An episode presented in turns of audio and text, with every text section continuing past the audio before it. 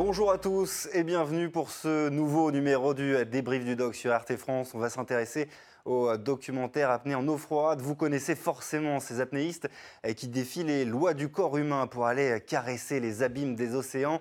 Certains vont encore plus loin et exercent leur passion dans les eaux les plus froides du monde. C'est à eux qu'on va s'intéresser aujourd'hui. Et pour parler de ces exploits, nous recevons sur ce plateau Stéphane Toureau, apnéiste français, vice-champion du monde et membre de l'équipe de France. Bonjour Stéphane Toureau.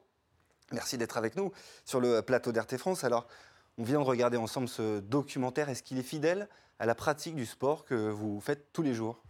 Oui, oui bah, c'est euh, après généralement dans le contexte dans lequel on le pratique, il est plutôt en eau chaude. Là, en l'occurrence, c'est en eau froide et c'est vraiment ce qui fait sa, particularité, surtout en vertical sous glace, ce qui est quand même euh, très peu pratiqué. Donc, j'ai déjà croisé André sur les, compétitions internationales lors des championnats du monde. Et euh, donc, je l'ai découvert à travers ce, reportage, parce qu'au final, on n'a pas, pas, eu l'occasion de pouvoir partager nos expériences, mais en tout cas, très beau reportage. Alors, c'est vous hein, qu'on voit derrière. Euh, vous en pleine, en pleine action, en pleine plongée. Euh, comment vous est venue cette passion pour l'apnée? Est-ce que c'est quelque chose que vous pratiquez depuis votre enfance ou c'est quelque chose que vous avez découvert sur le tard? Alors moi j'ai découvert ça à l'enfance, euh, un palmas tuba en snorkeling, hein, tout, tout, bonnement en vacances avec mes parents.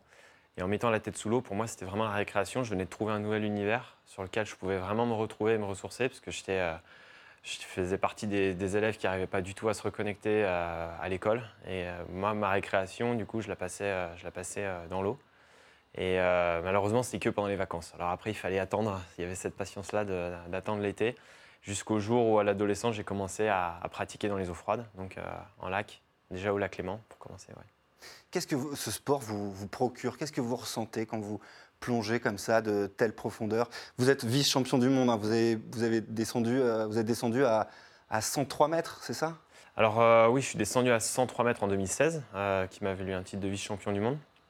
Alors c'est vrai que dans les championnats du monde, c'est assez particulier, parce qu'il n'y a qu'un seul essai, donc forcément il y a beaucoup de mouvements dans, les annonces. C'est jamais, on annonce une performance avant, mais c'est jamais le résultat final qui, il y a beaucoup de, gens qui font pas forcément la performance et euh, du coup j'ai pu être vice-champion du monde cette année-là. Et euh, l'année dernière, du coup, j'ai atteint la profondeur de 113 mètres. Incroyable. Alors, on va s'intéresser au, documentaire hein, qu'on a vu euh, mm. ensemble. Vous parliez tout à l'heure de Andriy Matvenko, hein, que vous avez croisé lors de plusieurs compétitions. Lui, il plonge dans des eaux à moins 2, moins 3 degrés. Vous, vous disiez que vous plongez plutôt euh, dans des eaux chaudes à la base. Euh, qu'est-ce que c'est la, quelle est la différence entre l'eau chaude et l'eau froide? En, eau froide, pour le coup. En eau froide, pardon, oui, vous plongez en eau froide. C'est vrai que je l'ai découvert aussi en eau chaude, mais un petit peu les deux. Après, c'est vrai que c'est. Euh, bah, moi, j'étais entre lac et montagne, donc quand on est ado, on essaie de s'adapter et on commence à mettre la tête sous l'eau, même si au début, j'en avais peur, parce que forcément, c'est pas le même univers. C'est pas bleu, c'est vert, mais il y a aussi plein de choses à découvrir sous l'eau et ça nous confine encore plus à l'intérieur de nous. Et moi, c'est ça que pour ça que j'adore aussi pratiquer dans les lacs et m'entraîner dans les lacs. Maintenant, je, vis au, bord du lac d'Annecy, où je m'entraîne. Euh, je vis et je m'entraîne. Et c'est un univers qui nous permet justement d'aller encore plus loin dans cet état d'introspection et de, travail sur le corps et aussi sur l'esprit. Et euh, d'autant plus que là, sur, euh, sur cette aventure-là, et c'est ça que j'apprécie beaucoup, c'est qu'il le dit. À la base, il est plutôt, euh, il, aime beaucoup plus les eaux chaudes que les eaux froides. Et du coup, il s'est lancé ce défi qu'il n'aurait jamais cru faire il y a quelques temps en arrière. C'est justement c'est ça, c'est sortir de sa zone de confort pour apprendre à savoir qui on est et apprendre encore plus sur, notre, sur nous et sur notre corps. Est-ce qu'il y a une différence de préparation entre une plongée en eau froide et une plongée en eau chaude? Euh, oui, oui, oui, il y a une différence de préparation parce que forcément le corps ne subit pas la même chose. Euh, en eau chaude, on a plus euh, la facilité, je dirais, d'aborder l'apnée de manière directe. On, fait ce qu'on appelle, quand on fait une performance profonde, du no warm-up, c'est-à-dire qu'on s'échauffe le moins possible pour aller en profondeur de façon à ce que le corps puisse être le plus efficient possible, le plus économique possible. Et en eau froide, on retrouve aussi ce phénomène, sauf que c'est plus dur, parce que l'eau est plus froide, on se crispe un peu plus. Euh, donc on a besoin forcément d'un petit échauffement avant, euh, même au niveau thermique pour s'acclimater, euh, comme on le voit là, comme on a pu le voir sur le reportage. Alors on le voit, hein, là, les, athlètes, les plongeurs portent des, combinaisons. Est-ce que le, corps humain est fait pour ce genre de, choc thermique qui semble complètement énorme ben, En fait, je crois surtout que le corps humain il est fait pour s'adapter. et qu'on l'a jamais, on est rentré dans une zone de confort au fil du temps. Et euh, pour nous, ça nous paraît exceptionnel, alors qu'en fait, c'est quelque chose qui devrait être un peu plus naturel, justement d'être capable de s'adapter, quel que soit l'environnement dans lequel on vit. Et, euh, heureusement qu'il y a voilà, ce, type d'athlète qui nous montre aussi bah, que tout est possible, même quand on est habitué aux eaux chaudes euh, initialement. Alors oui, forcément, on a les combinés néoprènes qui nous aident. Après, on ne peut pas mettre une combinaison de 10 mm parce qu'on flotte trop. Il y a des contraintes techniques qui font que c'est c'est physique aussi de descendre avec une combinaison. Et on ne peut pas descendre en maillot de bain non plus parce que bah, ça demande un, travail supplémentaire. Mais euh, il y en a qui l'ont fait. Et justement, on va regarder un petit extrait euh, sur euh, la préparation à ce, genre d'exploit. Tu es prête Oui. À quelle profondeur tu vas plonger 30, 40 mètres. 30, je dirais.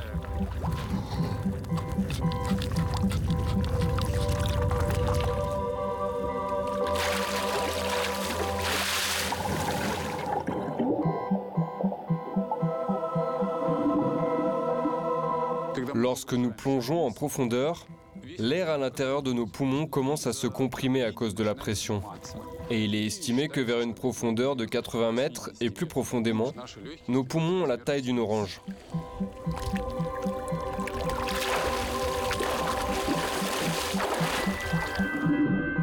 Les vaisseaux se remplissent de sang. À un certain moment, quand ils ne peuvent plus résister à la pression, un accident vasculaire peut survenir et le sang va soit dans l'espace pulmonaire, soit s'écoule dans la trachée, soit quelque part dans la gorge.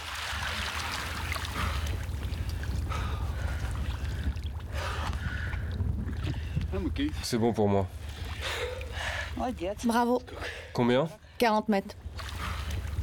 Voilà ce premier extrait de ce documentaire euh, apnée euh, en eau froide. Alors on l'a vu, hein, les plongeurs descendent vraiment euh, profond. quelle température il fait à 70, 80 mètres en eau chaude et en eau froide? Alors bah ça, ça dépend vraiment des endroits dans lesquels on pratique. Et maintenant, il y a plusieurs spots d'entraînement au monde qui sont vraiment propices, où la température reste chaude jusqu'au fond, ou alors varie de 2 degrés. Comme en Dominique, on a un changement de, 2 degrés à 60 mètres. Euh, mais sinon, la température est pratiquement la même euh, qu'en surface euh, jusqu'au fond. D'autres où les variables sont beaucoup plus importantes, comme à Nice, où là, il va y avoir les championnats du monde qui auront lieu en septembre sur, à Villefranche-sur-Mer, où là, on peut avoir du 25 degrés donc en surface et avoir du 13 degrés au fond. Donc là, bien sûr, ça demande une acclimatation aussi, puisqu'on doit être relâché sous l'eau pour justement être dans l'économie de l'effort. Donc on est toujours entre la balance de la performance et l'épaisseur de néoprène et également bah, arriver à gérer la température. Et ça, pour ça, on n'est pas tous égaux et euh, ça demande à chacun une adaptation. Alors, euh, on sait bien que quand on plonge un corps euh, profond, l'eau exerce une certaine pression sur ce corps. Comment on résiste à la pression? Comment on se prépare à cette pression? Eh ben, il y a plusieurs phénomènes physiologiques qui rentrent en compte. Il y en a, il y en a beaucoup, beaucoup, peut-être plus d'une dizaine en apnée en tout cas, euh, qui rentrent en jeu.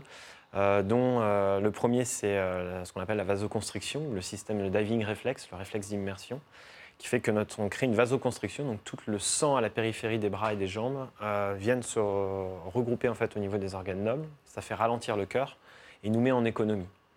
Après, il y a l'adaptation à la pression qui fait que ben, tout ce phénomène de pression dans les poumons vient remonter les organes nobles et le sang pour compenser cette pression dans les poumons. Et euh, vient après l'adaptation, la souplesse. Donc euh, forcément, si on est souple, on a travaillé le diaphragme, la souplesse du diaphragme, la souplesse de la cage thoracique, l'élasticité pour accepter ces pressions. Et après, ça se fait au fil des années, au fil des plongées, parce que forcément, ça demande du temps aussi. Est-ce que c'est des techniques de respiration euh, comme le yoga, par exemple? Alors, euh, ça en fait partie, ça, englobe beaucoup de choses. Ça englobe euh, la relaxation, l'aspect émotionnel aussi, d'arriver à gérer le moment présent pour être vraiment dans l'instant et non pas focaliser sur l'après ou sur, sur l'avant ou sur nos, nos, histoires passées. Vraiment, l'objectif, c'est de couper le mental pour être que dans l'instant présent et d'arriver à accepter cette pression pour aussi que le corps, lui, se relâche. Et euh, il y a plusieurs stades de relâchement. Des fois, on croit qu'on est relâché, mais en fait, on ne l'est jamais assez. Et l'eau froide permet d'aller chercher dans l'extrême. Euh, justement, c'est encore plus dur de se relâcher dans l'eau froide. Donc, quand on revient dans l'eau chaude, on arrive beaucoup mieux à le gérer, en tout cas, par la suite. Vous parliez tout à l'heure de caractéristiques euh, physiologiques. Est-ce qu'on est tous égaux à la base pour la pratique de, l'apnée ou alors certains, certains d'entre nous euh, ont plus de caractéristiques physiologiques, physiques pour ce, genre de sport? Alors, il y en a forcément. Après, c'est pas ce qui a fait que, en tout cas dans ma carrière, j'ai pu avancer euh, à ce niveau-là. Moi, j'ai dû euh, gravir toutes, les échelles, hein, tous les échelons. D'autres apnistes arrivent avec des performances incroyables euh, dès le départ, mais ça ne veut pas forcément dire que c'est des personnes qui vont perdurer par la suite. D'autres arrivent à réunir les deux, c'est-à-dire qu'ils ont la passion, l'engagement et en plus la physiologie qui va avec. Donc ça, c'est assez impressionnant. On en a toujours. On a peut-être des Martin Fourcade dans le ski de fond ou euh, des Kylian Jornet qui sont nés euh, vraiment dans la montagne. Mais en tout cas, dans l'apnée, euh, dans l'apnée, on retrouve de plus en plus de, jeux- de, de caractères et de, passionnés. Alors certes, l'apnée est en train d'exploser partout dans le monde, donc on, se retrouve de plus en plus à, voir des fois des, justement des, des- des personnes sortir. Mais c'est vraiment un sport accessible à tous et on est vraiment étonné de voir les progressions qu'il y a dès les premières séances. En 20 minutes de préparation sur une initiation, j'arrive à faire passer 2 minutes à n'importe qui, même non sportif. Donc tout le monde est capable de faire une apnée de deux minutes. Après, euh, il suffit d'avoir un bon encadrement pour le faire. Allez, on parle toujours de ce documentaire euh, Apnée en eau froide et justement ensemble on va regarder un deuxième extrait. Je suis un peu impulsive. On se complète bien. Tania, bon, elle est sévère en apparence, mais en réalité c'est une très bonne amie, fidèle et loyale. Verse-moi de l'eau chaude dans les oreilles. C'est bon, ça suffit.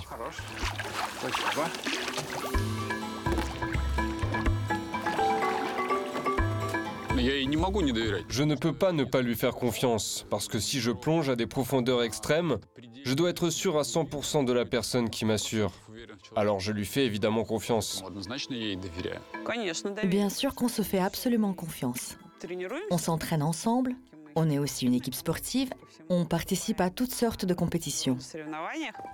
5, 4, 3, 2, 1. Départ.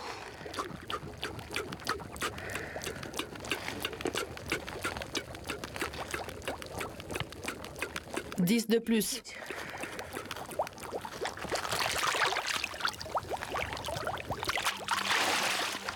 Allez, de retour sur euh, ce plateau du débrief du doc. Alors, on voyait hein, euh, Andrei euh, parler euh, d'esprit d'équipe. Euh, Est-ce que c'est important quand on envisage un, un exploit comme celui-là d'aller plonger très profondément en eau froide? Bah oui, c'est important, surtout dans notre sport, puisqu'on dépend vraiment de, de- de- des safety, de la sécurité autour de nous, d'un système de sécurité aussi, parce que malgré tout, le, le câble est relié jusqu'à la surface avec des systèmes de sécurité. Donc ça demande une organisation importante. Plus les plongées sont profondes et plus ça demande un- une structure et un, engagement pour pouvoir le faire et, euh, et de se sentir entouré surtout parce que c'est quand même un engagement sur soi qui est, important et ne serait-ce que pour l'athlète déjà rien que mentalement d'arriver à apaiser les choses, c'est bien. Vous, vous avez été, euh, vous avez été accompagné dans vos différentes descentes? Euh, accompagné, c'est-à-dire jusqu'au fond. bah, Pas forcément jusqu'au fond, mais est-ce que vous aviez une équipe autour de vous, euh, des, des mentors euh? Alors oui, bien sûr. Ben, moi, la personne qui m'a le plus accompagné dans ma carrière, c'est mon préparateur mental, euh, qui a été là euh, dès le début de ma carrière, en fait, dès la première année où j'étais sélectionné en équipe de France. Et ça m'a beaucoup apporté parce que j'étais quelqu'un qui avait très peu confiance en moi, qui avait vraiment des grosses difficultés à gérer mes émotions et le stress. Et ça m'a permis d'avoir les premières billes pour arriver à gérer ça et, euh, et après le mettre en pratique dans mon, dans mon sport. Donc pour moi, c'était la meilleure école euh, de vie qui a été euh, la- l'apnée. euh, et ça l'est toujours et ça le sera toujours. Et, euh, On sait que la, la plongée marche par paliers. Est-ce qu'il y a des plongeurs qui sont là à vous attendre à des paliers pour éventuellement sécuriser le- l'exploit? Et non, parce qu'au final, c'est peut-être plus, plus dangereux pour un plongeur bouteille de nous accompagner sur ces profondeurs-là que l'apnéiste lui-même. Donc on est relié par euh, une longe qui est reliée elle-même par le câble et qui ce câble est relié à la surface. Et en fait, s'il y a quoi que ce soit, il y a des systèmes de sécurité, mais généralement les incidents arrivent plutôt en surface, dans la zone de surface. Donc c'est là où la sécurité est vraiment très importante, c'est sur le retour. Après, il faut quand même, euh, plus on plonge profond, plus ces systèmes doivent être mis en place. Et c'est pour ça que maintenant on a des écoles aussi qui se, qui se développent de plus en plus pour, euh, pour pouvoir pratiquer en sécurité. ouais. On parlait euh, tout à l'heure de l'esprit d'équipe. Est-ce que vous considérez ce sport comme un sport solitaire ou un sport d'équipe? Et c'est un sport d'équipe. C'est un sport d'équipe, forcément. Plus on va le voir comme ça, plus on va s'entourer correctement, je pense.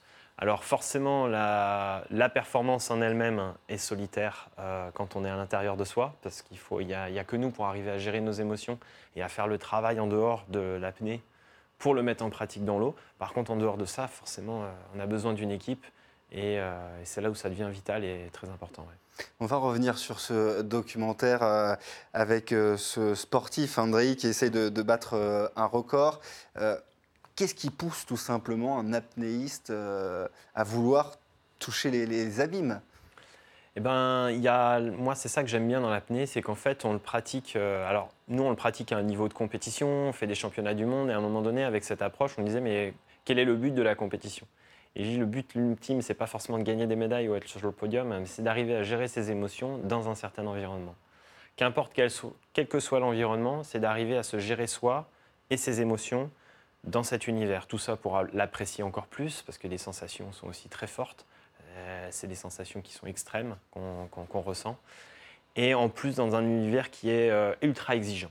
Et ça nous pousse dans les retranchements à changer des choses dans notre propre vie, en dehors de l'apnée. Et moi, je pense que c'est ça. C'est surtout que l'apnée comme beaucoup de sports extrêmes, où finalement, on se retrouve confronté à nous-mêmes pour arriver à gérer nos émotions et se gérer soi. Et, euh, c'est là que ça devient, ça devient très intéressant. Alors dans ce documentaire, on voit Andrei Yemadenko euh, se concentrer, bien évidemment, préparer euh, son exploit. Euh, quand on est à quelques secondes de la, de la plongée, dans, quel état on est? Est-ce qu'on fait le vide ou alors est-ce qu'on a besoin justement de, cette équipe autour de soi?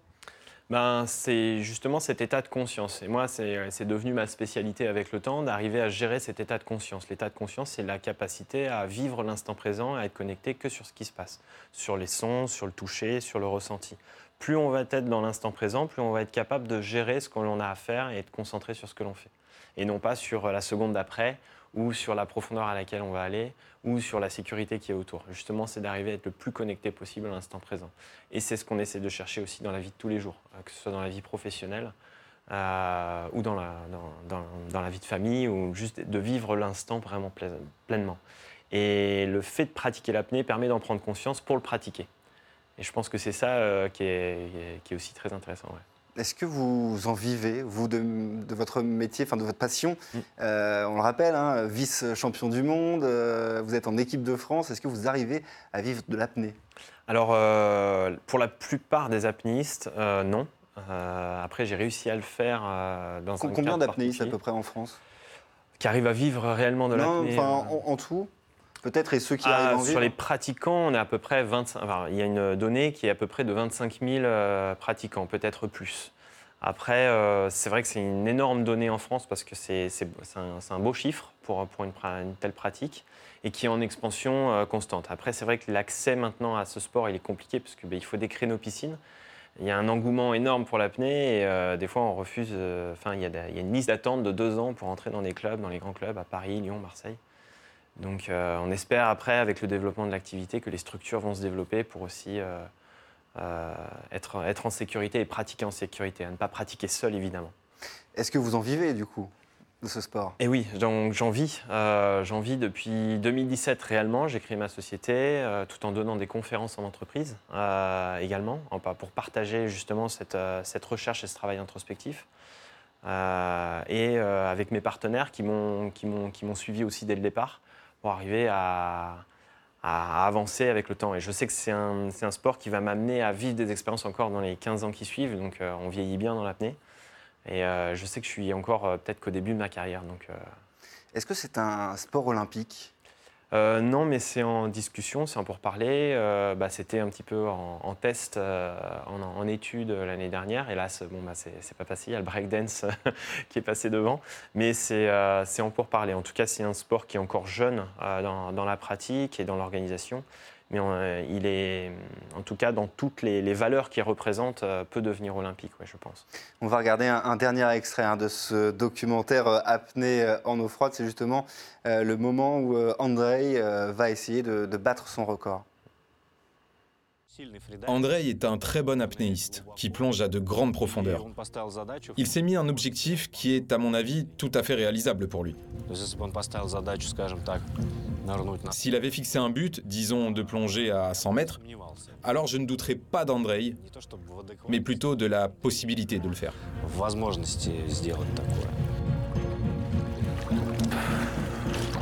Deux minutes. Je n'avais pas envie de plonger. Il faut se forcer. Je mets tout simplement fin à mes pensées négatives. Je me concentre sur mes sensations, sur les sensations de mon corps et sur ce qui m'entoure. Et il se tait peu à peu. Il n'y a personne à qui parler. Il n'y a que le silence. 5, 4, 3, 2, 1, départ.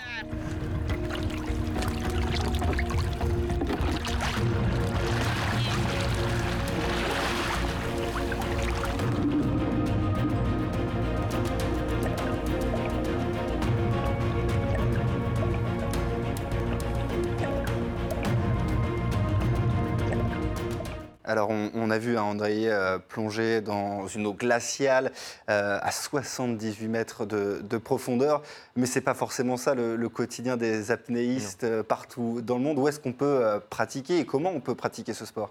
Bah, la pratique de ce sport elle peut se faire à travers les structures maintenant qui se professionnalisent de plus en plus, qui proposent l'activité sur la, sur la côte et dans les quatre coins du monde, hein, dans les, au bord, en bord de mer. Maintenant, ça se développe suffisamment.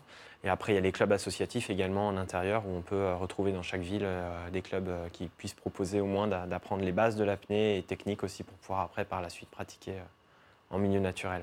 Alors, on le voit, ce sport est impressionnant. Vous parliez de la préparation quand même assez intensive hein, pour, le corps et même pour l'esprit. Est-ce que c'est un sport qui peut être dangereux? Alors euh, oui, il est, dangereux s'il est pratiqué seul, s'il est pratiqué isolé et seul. Et euh, l'objectif justement, c'est de pouvoir se former. C'est comme l'escalade, euh, ça ne s'apprend pas avec des mousquetons et des cordes, euh, chacun de son côté. On essaye de prendre des cours pour apprendre les bases de sécurité avant de pratiquer.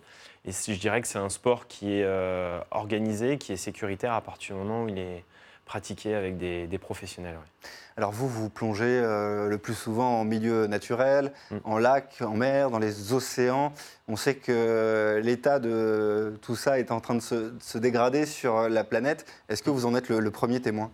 Oui, oui, euh, bah, ça moi j'ai pu le, le voir de différentes formes, autant en lac qu'en mer, parce que on a mon frère est plongeur hydrobiologiste, euh, est vachement très engagé dans, dans l'environnement, et on travaille avec différents organismes scientifiques justement aussi pour euh, évaluer la, toxicité des plastiques et l'arrivée des plastiques, même en, lac d'altitude, au niveau atmosphérique.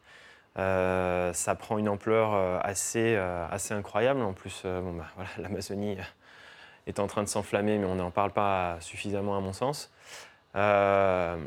Pense que là, on est vraiment à un virage euh, énorme et que, euh, au-delà de la pratique, il faut arriver à rentrer en conscience avec ça et notre environnement pour mettre en place des choses, parce qu'on a, atteint un niveau de confort qui nous a complètement isolés et euh, sortis de nos responsabilités. Et je pense que c'est d'engager des, choses derrière. Moi, je me suis engagé sur chaque voyage maintenant à faire des ramassages de plage très importants avec l'aide de deux, trois personnes euh, pour, euh, pour engager quelque chose. Alors, c'est une petite chose, mais c'est une petite chose parmi euh, ce que chacun pourrait faire et apporter. Ouais.